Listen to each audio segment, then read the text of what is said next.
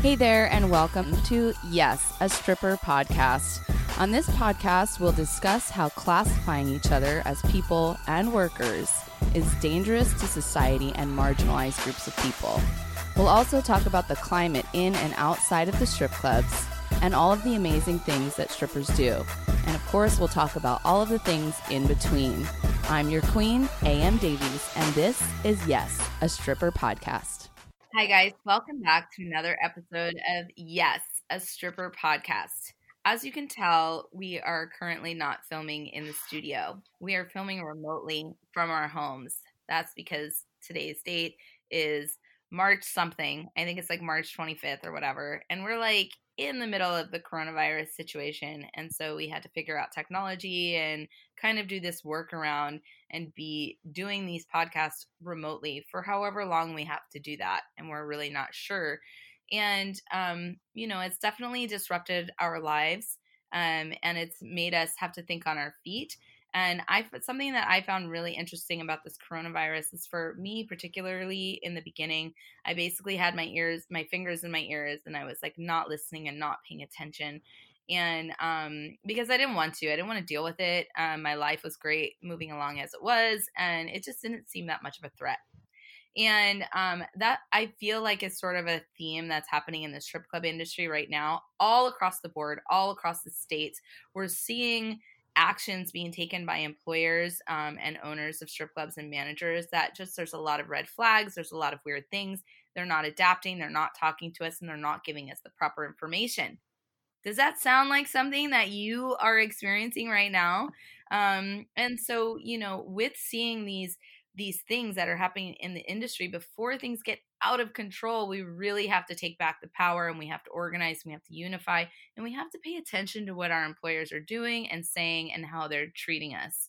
Um, and so, you know, I say all of that to say, to introduce you to our next two guests. This will be the first time that we have two guests and not just one.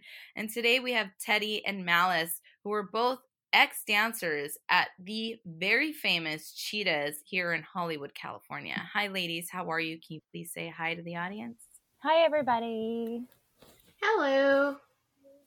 Hi. Yeah, so ladies, um, how are you guys doing in your prospective homes right now? Malice, you're in Hollywood with me, right? Yep. You're somewhere in Hollywood? Yep. Yeah. I live right off Hollywood Boulevard, right where all the tourists typically are.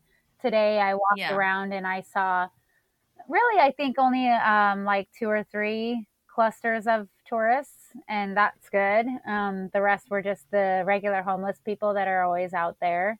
And um, yeah, I kind of like to, you know, I walk my dog around the neighborhood and I avoid that street usually, but I kind of have been sort of monitoring the homeless situation because I just want to see how some of them are doing because some of them I yeah. see every day. So I've been kind of checking in with some of them and keeping my distance yeah but still just kind of eyeballing and seeing if they're okay. Yeah, I hmm. love that. I love I, I do the same in my in my neighborhood. Check in on them because they, are just as a part of the community as anybody else. So I, I love that you're doing that. Mm. And Kayla, um, are you still over there in Texas right now? I am. I'm in like bumfuck Texas right now. Not that bumfuck. It's pretty close mm-hmm. to Austin but where I am is really quiet. The whole county is in like shelter in place right now, so everyone's mostly yeah. at home during the day. The only thing open are like grocery stores and liquor stores and like essential services. Yeah. So I've just been yeah. here kind of hiding out, keeping an eye on stuff. It doesn't really look like anyone here is getting too antsy or too weird just yet, but you never know. Okay. Yeah, and just so our audience knows, you you weren't living in Texas up until recently. Um, you were living here in Los Angeles and dancing at Cheetahs before they closed recently. Mm-hmm. So I just want to make sure that, yeah. So you know, just make sure they know all the details and stuff like that. Um, yeah. So I really want to talk about first of all, really quick, Malice. I'm wearing your T-shirt. Yes. The one with the tits on it. I really, when I look at myself in the video wearing this shirt, I feel like I'm topless. Mm-hmm. it's really amazing. Yeah, and these are your actual a picture of your actual boobs. Yeah, right? I will. I will admit that the photographer enhanced them a little bit with, sha- with, with, with some shadowing and made them look a little more. Uh, I think a little bigger and rounder. But yeah, they definitely. I my tits are like that nice some days. Totally. Well, I I got I'm a 34 double D. Uh, nice. And so your boobs look like that big mm. and they look amazing on my boobs. Your tits on my tits. Love amazing. it. Love it. Yeah, and also like is it like okay if I make a shirt like this, like um, of my um tits? Like I definitely would do a different design, but I don't own the rights to that. That was actually a design that I stole from Seditionaries shirt, like the shirt that Sid Vicious used to wear. Um, okay, that's an old punk rock shirt knockoff, and definitely anyone has the right to okay. make that shirt. So I just want to, you know, pay respects and be cool about, you know, hey, I don't want to just steal your free, idea. free okay, the tight. nipple, free the nipple. Tight, tight. All right, all right. I'm gonna do it. Okay, Teddy, where are yours? Where's your boob shirt? I don't have it right now. I don't know where it is. I haven't unpacked all my stuff, but I have like 30 million pieces of malice gear that I'm wearing constantly. Because it's all really cute. I don't know. yeah, no, I'm talking is. about where but your actual titty shirt of your tits, have you ever thought of doing yours? No, but they are like really good looking. I mean, not to be conceited, but I they have are. a solid pair, so I probably should slap them on a shirt. Hell yeah. yeah, and for those of you who can't see us really quick, I just want to confirm that I am indeed wearing a shirt of Malice's nude boobies on my person and it's amazing. And so if you can't see it, you should definitely be watching the YouTube and, videos so that you can see what we're talking about. And I can also confirm as a person that used to work with Teddy that she has a quite a perfect set of titties that like amazing. fit perfectly in your hand and are the most firm, perfect size nipple titties that you could uh, ask for. Thanks for oh confirming. my god, I love that that brings up so much for me that something because now that we're on the subject we're going to stick here for just a minute like because you work together and so like something that has happened for me over the years as a stripper is like really kind of like exploring each other's bodies in like this very friendly like curious but like cute way. Not like we're like playing doctor or anything but like you said like we often are like oh can i like feel that or touch that? And like we ask each other to like do you guys have you experienced that same thing? Oh, 100% all the time. Okay. Yeah. yep. Yeah. okay, good. Yeah, like we motorboat each other in the dressing room and smack ass, but all with consent, always, always asking first. Always. Mm-hmm. Yeah. I asked a dancer once in the dressing room. She was standing over me and I was sitting and she just had like just the most beautiful pair of breasts and I was like, oh my god, your tits are so amazing. Can I motorboat you? And she's like, no. And I was like, okay, okay, fine. Yeah. you know, and I was like, well, I asked, you know, and she said no, and and then we just moved on. But she wasn't into it, and but all like always ask. Yeah. Yeah. Mm-hmm. Yeah. Even stripper to stripper. Yeah. Mm-hmm. Um, so let's talk about cheetahs a little bit. Um, so I'm gonna give a, a, a, short backstory, and then I'm gonna have you guys fill in the pieces. But basically, you were working at Cheetahs for years, and out of nowhere, you lost your job overnight, and were forced to figure out a new life and a new way to make money. Can you fill us in on those details? What was that like? What happened? Start from the beginning once again, I like Teddy to start because she's really good at details. okay. Go ahead. You start us off. Okay. So the best summary is, as we said, Malice and I had been working there for a while. Malice had been working there the longest. Malice was at Cheetahs for like a decade, right? Yeah. And I yeah, I was a little baby. I hadn't been there for as long, but we were all there for a while, all pretty settled and then there were always like rumors and whispers about oh they're gonna sell it they're gonna sell it but it had never really happened or come to fruition so no one really thought about it. But then last november in november of 2019 um, i came to work on a saturday. Ooh, let me look at a calendar because i gotta think dates. I think last time i said it was like saturday the 13th creepy. No, okay, it was like Saturday the 9th. And so I came to work. Okay. And Malice was actually the first person to talk to me. And Malice was like, hey, Bobby, who is the owner, Bobby told me to tell everyone that we were going to be closing for two weeks for renovations. And when we came back, we would all still have our jobs. Like, don't freak out, but we're closing for two weeks starting next week. And like Bobby didn't even tell this us himself. He only told Malice to tell every other girl that came in. Mm. So it was kind of like a game of telephone. As someone came into work, we had to be like, hey, look out, we're closing for two weeks. Allegedly, we're getting our jobs back. I didn't think we were getting our jobs back, even from then. I didn't believe it. But then right. on Monday, the 11th, we all had a app that we used to clock in because um, Cheetahs got onto the new employee law late, but they did eventually, I think they were eventually forced to comply. So we had an app that we used to clock in and track our hours and track like our money. And so we got a message on that app from our manager, Nick, who was the owner's son. And it went to every girl at Cheetahs. And it said that we were closing for two weeks but when we reopened, Cheetahs would reopen under new management.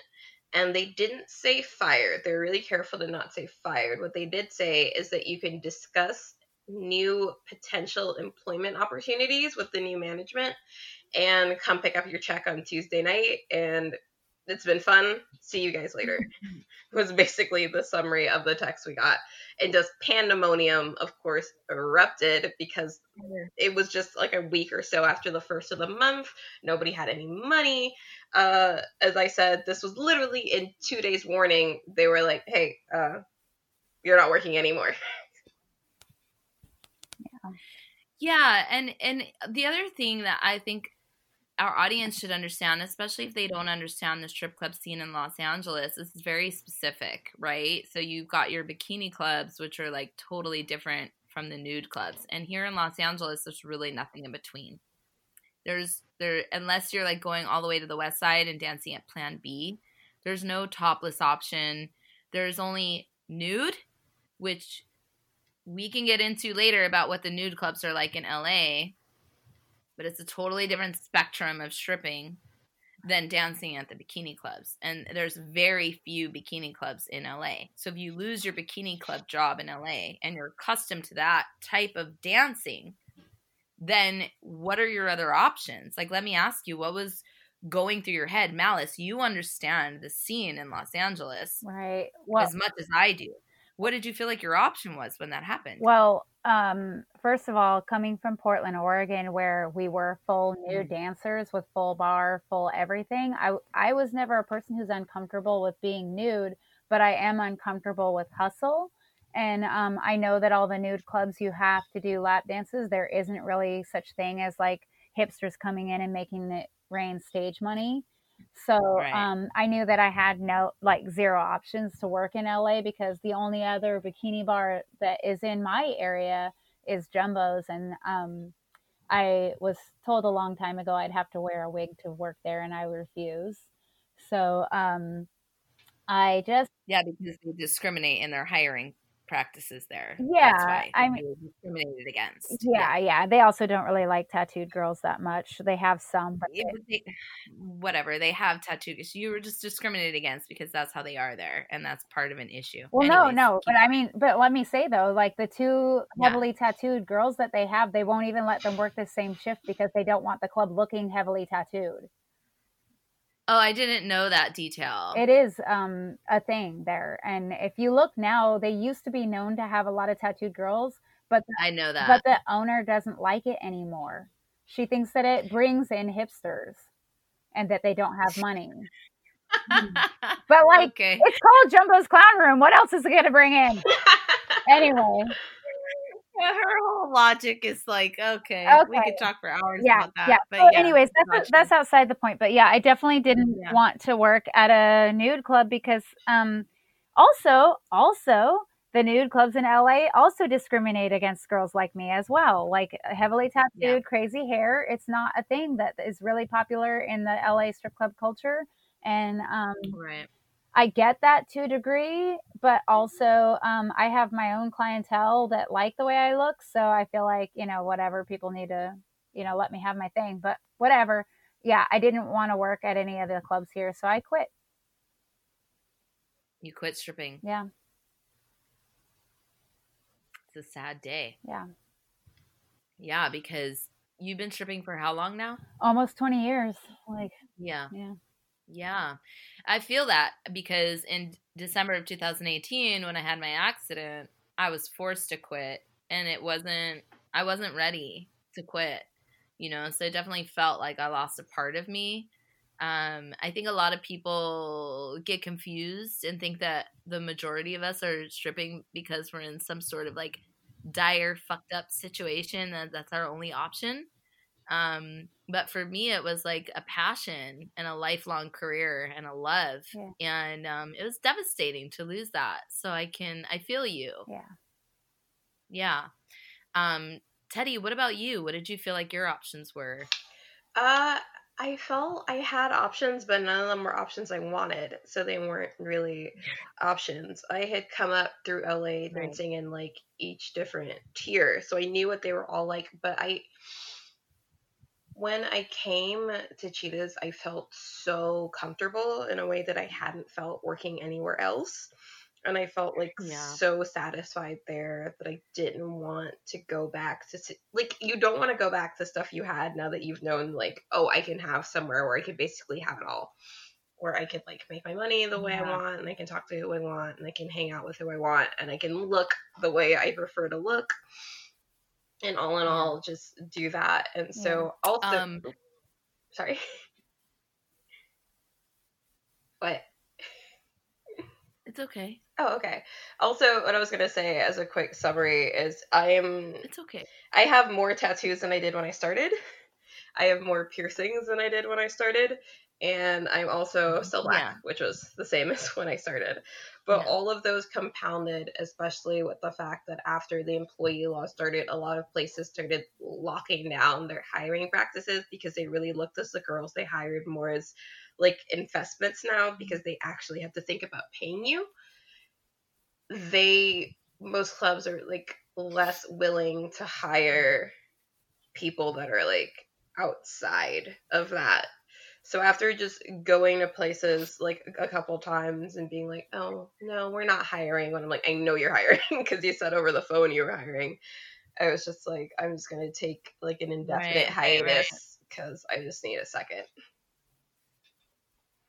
Uh, yeah. My God, I have like so many questions and threads that we can go through. Um, so I have a question. Um, you when you said, um, early on, um, oh, we heard that they might be selling. Isn't this wasn't isn't this a reoccurring pattern with these particular owners at Cheetahs where they like sell their business? And I'm using air quotes right where they they sell the business but they don't they basically say they're selling it but they're not selling it it's just a new management team coming in and that's kind of what happened in this situation this is not the first time they've done that right well i think um i can just say that i know that bobby has wanted to sell cheetahs forever like but he puts it at such a high price um he wants four million dollars and well, last um, time I saw the price, it was five million. Well, yeah, it could be that now too. Um, he, yeah. I think he feels like being located next to the hospital that they'll eventually buy it just for the extra space.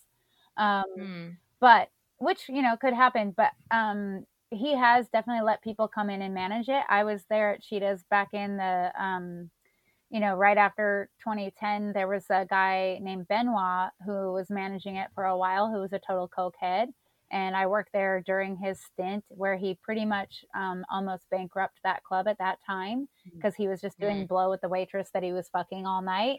And um, I would sometimes show up to work and they would be passed out in the club still from the night before. And um, wow. yeah, and I would be like, wait, these people are my managers. And they were also trying to charge each girl that worked there, even though they barely had clientele, they were trying to charge us $40 a night to work there. And um, I was like, $40. like the kind of customers that come in here, like I was trying I was trying to build a clientele there. I didn't really have it yet. I had just moved here from Portland and I was like, you guys don't have people that make it rain here yet. Like you can't ask for forty dollars. You know that she's like, well, right. It just takes that one guy, and I'm like, there's nobody. so um, yeah, those people were horrible. And then Bobby took it back.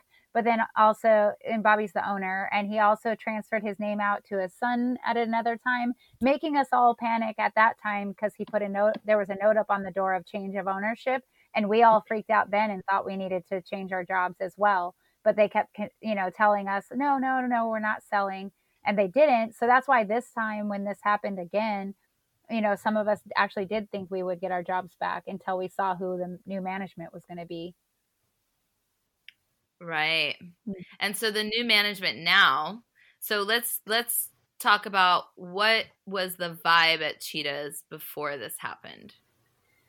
I mean, I would say the vibe of Cheetahs before was basically like a very artsy, eclectic group of girls. We had, um, you know, lots of different performance art shows that would come in. Bands would come in right before we we like shut down. We had FKA Twigs perform there. It was epic, you know, like uh, and Halsey and like yeah, a lot of artists like that, like big names, were coming in and bringing part private parties, and we had celebrities. Yeah, and Jack the Stripper did shows there too. Did shows there. Yeah, we had super cool, like super hip events. We had our transgender inclusive night. Um, yeah. The first of that happening in any strip club here or anywhere that I've heard of. Jolene, right? With Daphne. Jolene with mm-hmm. Daphne. That was coming in. Yeah. Um, we had all sorts of really cool event nights, parties, um, cool customers. Like our customers were a eclectic group as well. Like of course there was like the lonely hearts guys but then there was also we had a lot of young people couples girls like people that we could really do a stage show for you know? And um yeah that that was a beautiful time. Yeah and so what is the vibe now? Because we need people to understand how different it is to make sense to them why you can't go back. Teddy yeah, the vibe now is the people who took it over were the people who ran V Live, which is V Live is basically like an Atlanta club transported into Los Angeles. That's the best way to think about it. So while there is like, which is great, yeah, right? but it just wasn't what Cheetahs was before. Yeah, so it's the- great, right? And you don't do it that way, no. right? So there's no shade on that vibe. It's just, yeah. The customers are completely yeah. different. Yeah, no, I mean, I I like different thing. Oh, sorry. right, right. Yeah.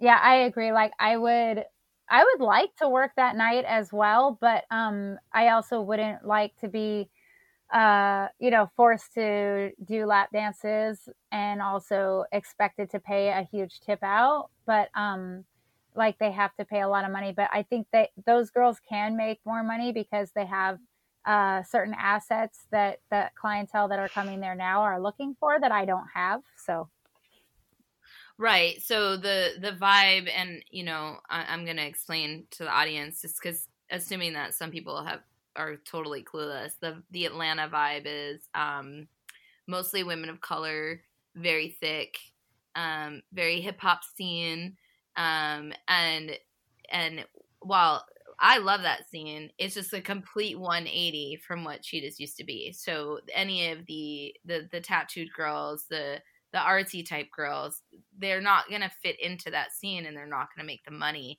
And the money that's being thrown around, it's like when you look at the videos on Instagram right now. I mean, they're like swimming in money. The floor is covered in money, um, and they're also making dancers sign contracts that state that they're customers of the club, that they're not even independent contractors coming in and working, that they're straight up customers.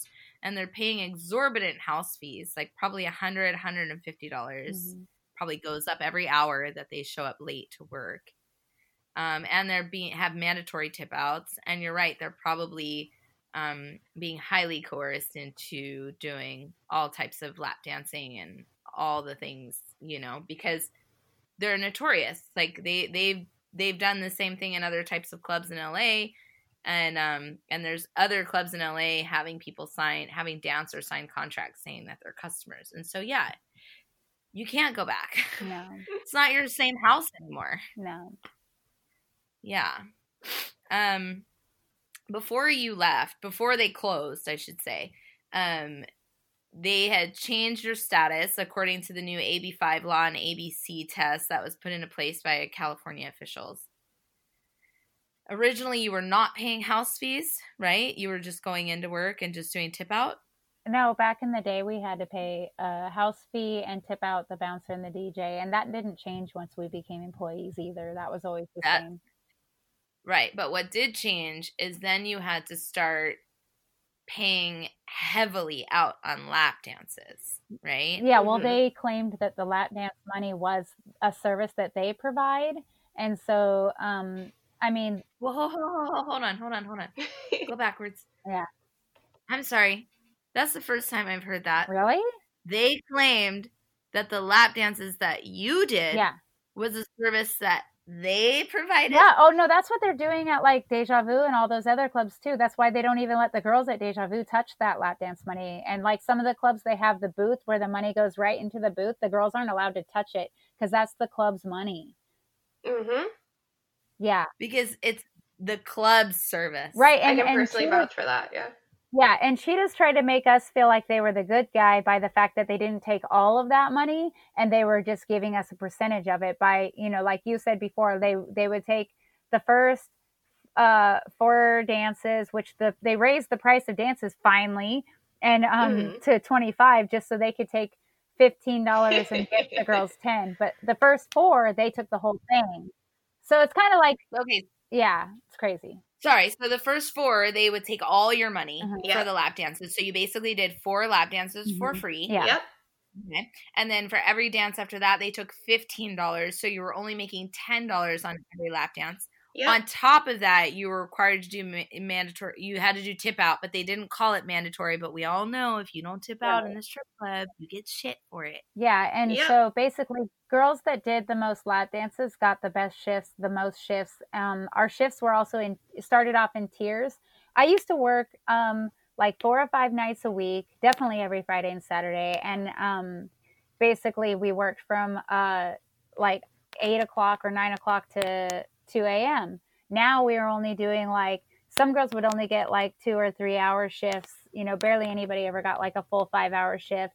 And um, we barely got any days after that. And they tried to make it seem like that's what they had to do because now, like, they didn't want to do that, but they had to pay all of our minimum wage and it was, and all this taxes. And that's why they had to take our lap dance money. And that's why they had to do that. So, yeah, and just so everybody knows, also this is a full alcohol bar. Yeah, they mm-hmm. sell alcohol and they get plenty of alcohol sales because everybody who comes there loves alcohol. Yeah, yeah. Even if they don't give us money, everyone buys drinks. There's a two drink yeah. minimum to be there. That's true. Right, and so they're making plenty of money on alcohol, and they're just like stealing so much of your money. Okay, so before all this happened, you know, I personally came to Cheetahs, and I was doing this at several clubs in Los Angeles, and Cheetahs was on our hit list. and as Soldiers of Pole, we were going in there and talking to dancers about coming to our meetings and learning more info. And um, I think you were I don't know if you were both there on one particular night. I came in more than once. I came in maybe a total twice. Mm. I know Malice, you were there one time. Yeah. Teddy, I don't know if you were.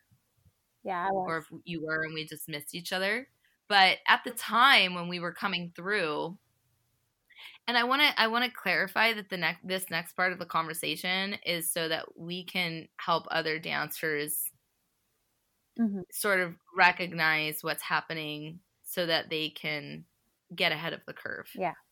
Um, and so at the time when I was coming in and talking to you about this stuff, or other people, maybe not even just me, mm-hmm. what was what was going on in your head when we were bringing that up to you well, before the club closed? Well, for me, I personally like I loved what you guys were doing, like Soldiers of Pole and everything. And I knew that it, like starting a union would be a good idea since everyone did have to be employees. But um, I was personally resistant to it because I thought that people should be organizing to um, fight against being an employee at all. Um, I will say that like now after working with you guys for a while, I do see how the benefits of being under employee status. Um, However, uh, the anarchist side of me still has a issue with it. Um, sure. But I do think that since that there's nothing, it, it's much easier to work with a union and try to get the rights that we deserve being an employee than to try to change that law anyway. So um, I felt like, you know, just at that time, I was just not seeing um, clearly what needed to be done at the time. Sure. Yeah. And and Teddy, what about you? I uh well, when we were still independent contractors, I was like, yeah, union, but I don't know if we need it. When we were employees, I was I think way more I was really gun ho union because I am, but that's me personally. Because my political background is I'm a card carrying socialist, and I'm like the unions have done all the work forever. Unions are where we have a weekend. Unions are where we have vacations. Unions are where we have anything. So when anyone's like, "You're going to do a union," I'm mm-hmm. like, "Oh hell yeah, let's join a union." Okay, got it. And then after this all happened, did anything change for you specifically, Malice? I'm asking. Like, did something kind of like click, or did you have a thought, or or what well, was going on for you? I just realized that if I don't get involved in this, like, I just feel sorry for all of the you know strippers that are starting out now or that are continuing to work now they're going to be basically sex trafficked by these clubs if I don't and and others don't help them because um, that's what's happening and they'll never be able to dance like I did. They'll never be free like I was. And um, I don't want to see that happen to this this industry. And I like want to do the best I can to get, help them get some rights. Yeah. Do you guys feel this is something that I've been feeling like lately is that these owners and managers aren't adapting to the changing times that we're in as a society? Do you kind of get that same feeling?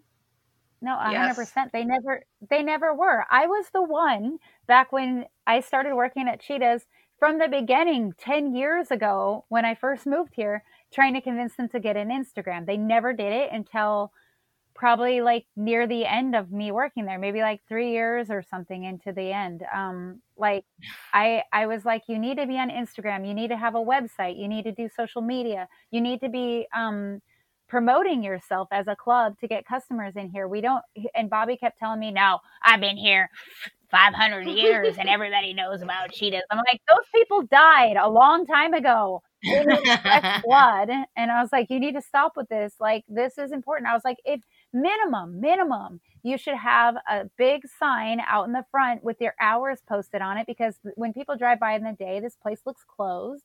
Um, and like mm-hmm. also now with the coronavirus and like the things that are happening now, you know, I feel like people need to even get more digital. And yeah, they're not seeing that and they're not adapting and they're not like thinking about the health of their workers. And um, I mean, honestly, a lot of the girls that I know that are still working out there also are not concerned about their own health, but you know, like I want to support them and not judge them, but um, I definitely feel like mm-hmm. I worry for them, you know. Yeah. Mm-hmm. Yeah, and so um, whew, Kayla, what about you after it, it all went down and like because you actually um have impressed me so much recently because we don't know we never really knew each other before all this stuff started happening and then when I've been in some meetings with you and you just, you're like, oh, I was just at this training, and you just start like spouting off all this like hella intelligent shit. Um, Uh, do you feel like you kind of got like charged up to learn more about like the laws and and what we're going through? And can you open up about that? Yeah totally. I feel like even though i was like yeah this is an industry that can be exploitative and stuff happens you feel like you're always in that point where you're like but it hasn't happened to me so it's not that bad. And then it happened right and it happened really suddenly and i was like for a while i was like i don't know what to do. It was really interesting. And then malice was the one who reached out to me and was like hey i've been talking to like these people. Like maybe you should come through. Let's see what's going on. And i think especially joining up and talking to other people and seeing that this isn't like a one off in any case. It won't be a one off. And it's very much, it's not like, oh, it sucks that that happened, but that's one bad club, that's one bad owner. No, they're all like that. And they're all waiting for the moment that they can do that. And they're all looking to see how they can like suck the people that this industry relies on dry. And they're all ancient and they refuse to adapt and they all look like the chocolate grandma from SpongeBob. And I think I don't know who that is. That's okay. That. and seeing that, but then also seeing kind of like the strength and the resiliency and the intelligence of everyone in the union and the fact that everyone else is also really fired up and was really like we can change this and really we can work for this and we we can make this industry what we want it to be i think was really inspiring yeah isn't it so inspiring? Because we all, so for everyone listening and watching, we all work together um, on Soldiers of Pole. Um, and when we're all together in the room, like, isn't it so incredible, like, how smart we all are mm. and like thoughtful and amazing? Do you ever take note of that? Um, I always take note of how smart everyone else is, but like, you don't give yourself enough credit. You are incredibly smart and thoughtful, and your opinion, your your experience and your knowledge and your care for all these other people brings so much to the table. Like you, all, both of you impress me on so many levels, and everyone on our team does.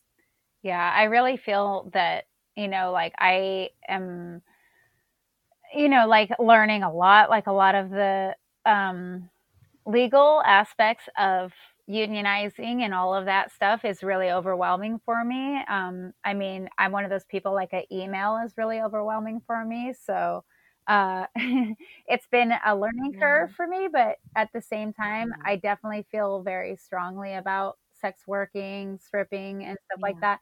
And I don't want, I'm just so sick of how many freaking years women have to get shitted on how many fucking years do we have to get fucking treated like shit until we can finally like have some rights? And like I feel like for it to like set off in the sex industry where there's so many strong independent women is like the best starting ground because this is this is I think where we need to begin, you know, because we're the women that are basically even, you know, judged by other women and we need to come through and be like, Nobody can treat us like shit. We deserve this. We we should have rights, and you all should have rights too. We need equal pay. We need vacations. We need childcare, and we need to be like. You, we're never going to get anything from the, from these corporate motherfuckers if we don't tell them to give it to us.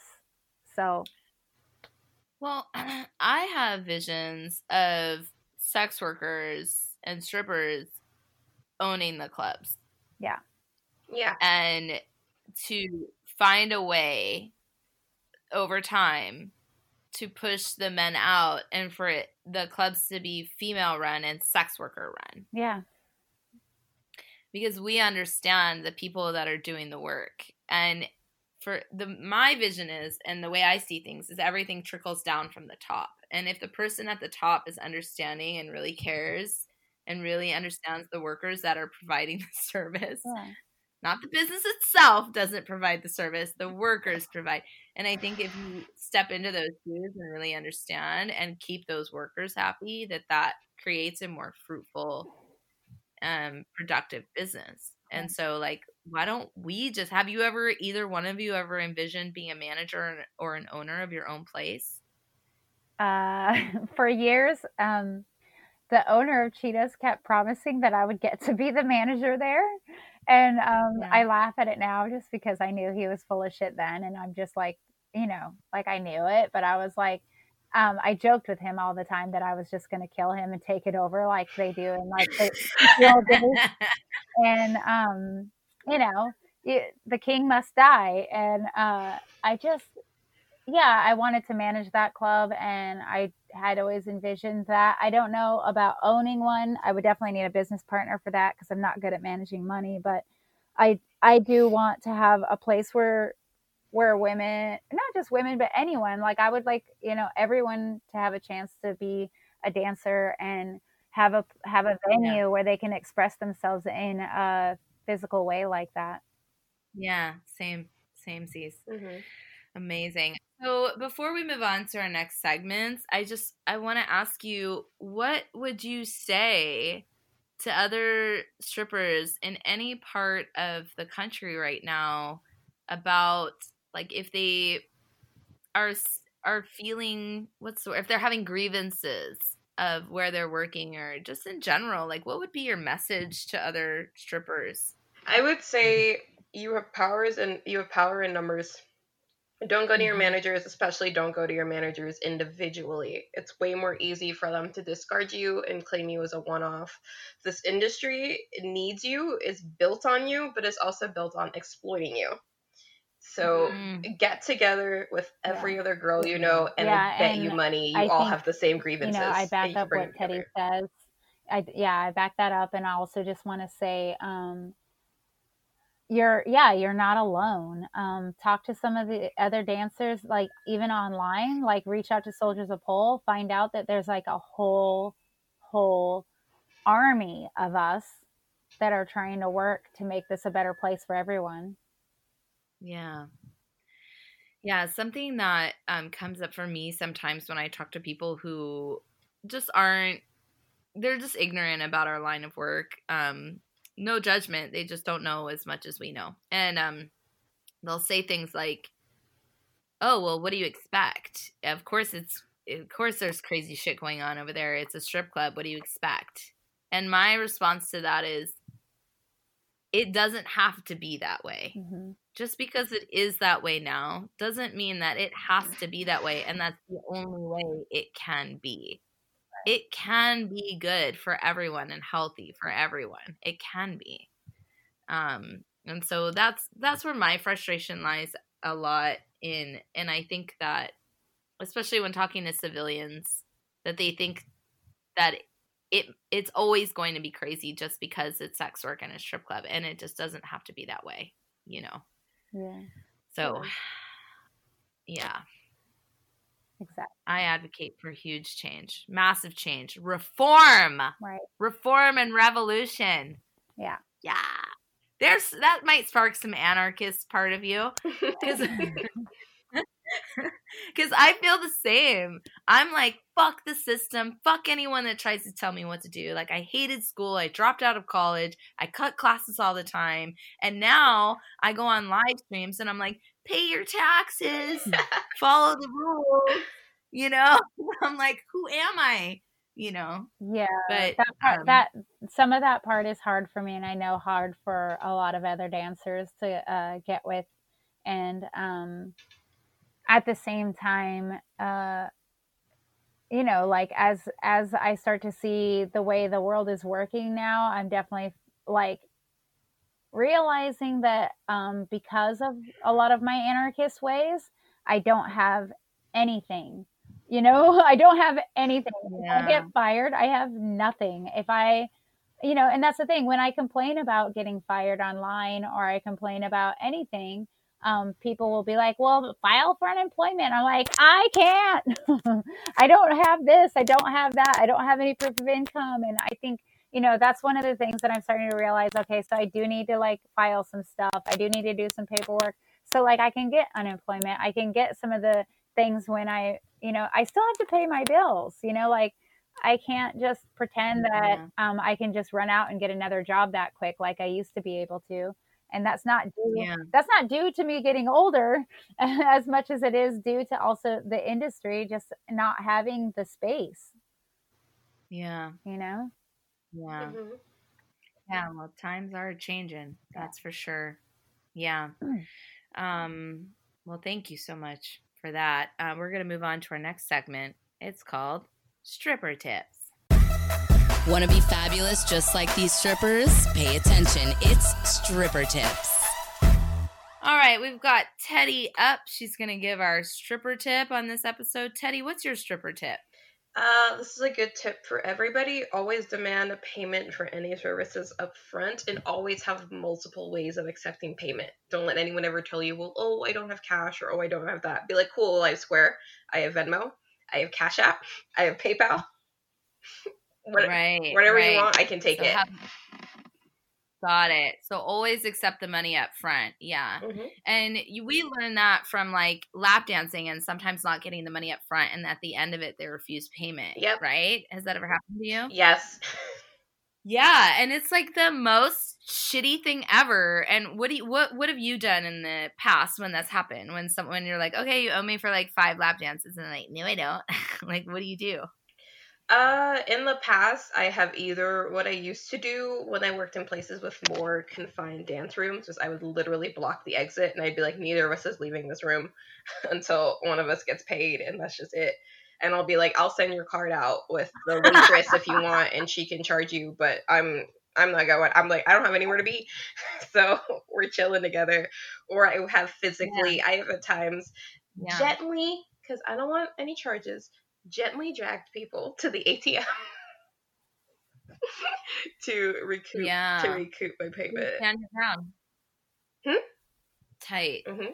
Fearless. You're fearless. You stand your ground. I love it. All right, Malice, are you ready? Yeah. What's your stripper tip? Okay. I have um kind of what I think is more of like a stripper boy scout tip. and that is that one of the things that you should always have in your or some of the things that you should always have in your bag besides your shoes and your outfits is you should always have some super glue, some electrical tape, and a pair of scissors. All of mm-hmm. these things you will need um, maybe not every night, but almost probably every other night you need one of those items.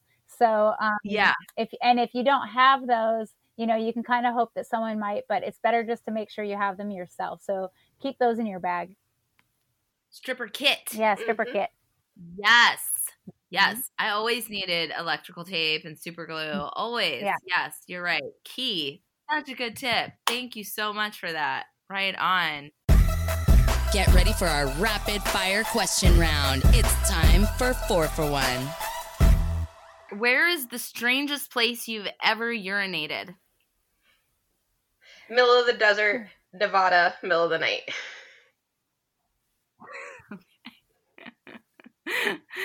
Have you ever flashed a window cleaner while he was hanging outside of the 20th floor of a casino hotel? Possibly accidentally. Follow up question: Who have you flashed and when randomly? Not at the strip club. Oh gosh, who have I not? Um, I used to live in a place with floor to ceiling windows, and I would never get dressed ever. So literally, everyone who lived on my street or wandered by had at times seen me completely. Everyone naked. all the time. Yeah, just constantly. Got it. Got it. Got it. Got it. Okay, Malice, here we go. Okay. What secret conspiracy would you like to start? Uh oh, I would like to start a conspiracy that um that I am the child of Wendy O. Williams. Wendy Williams? Wendy O. Williams from the class oh. That's not a real conspiracy. That's not a real conspiracy. Okay, now really No, it doesn't have to be real. really, um Wendy O. Williams. Yeah, Wendy O. Williams. She's a singer of the Plasmatics and like um, a Mohawken woman legend. I love it. She's my hero. That's great. Yeah. Well, we'll start it here right now. You are the love child of Wendy O. Williams. Yeah. Perfect. Mm-hmm. Last question.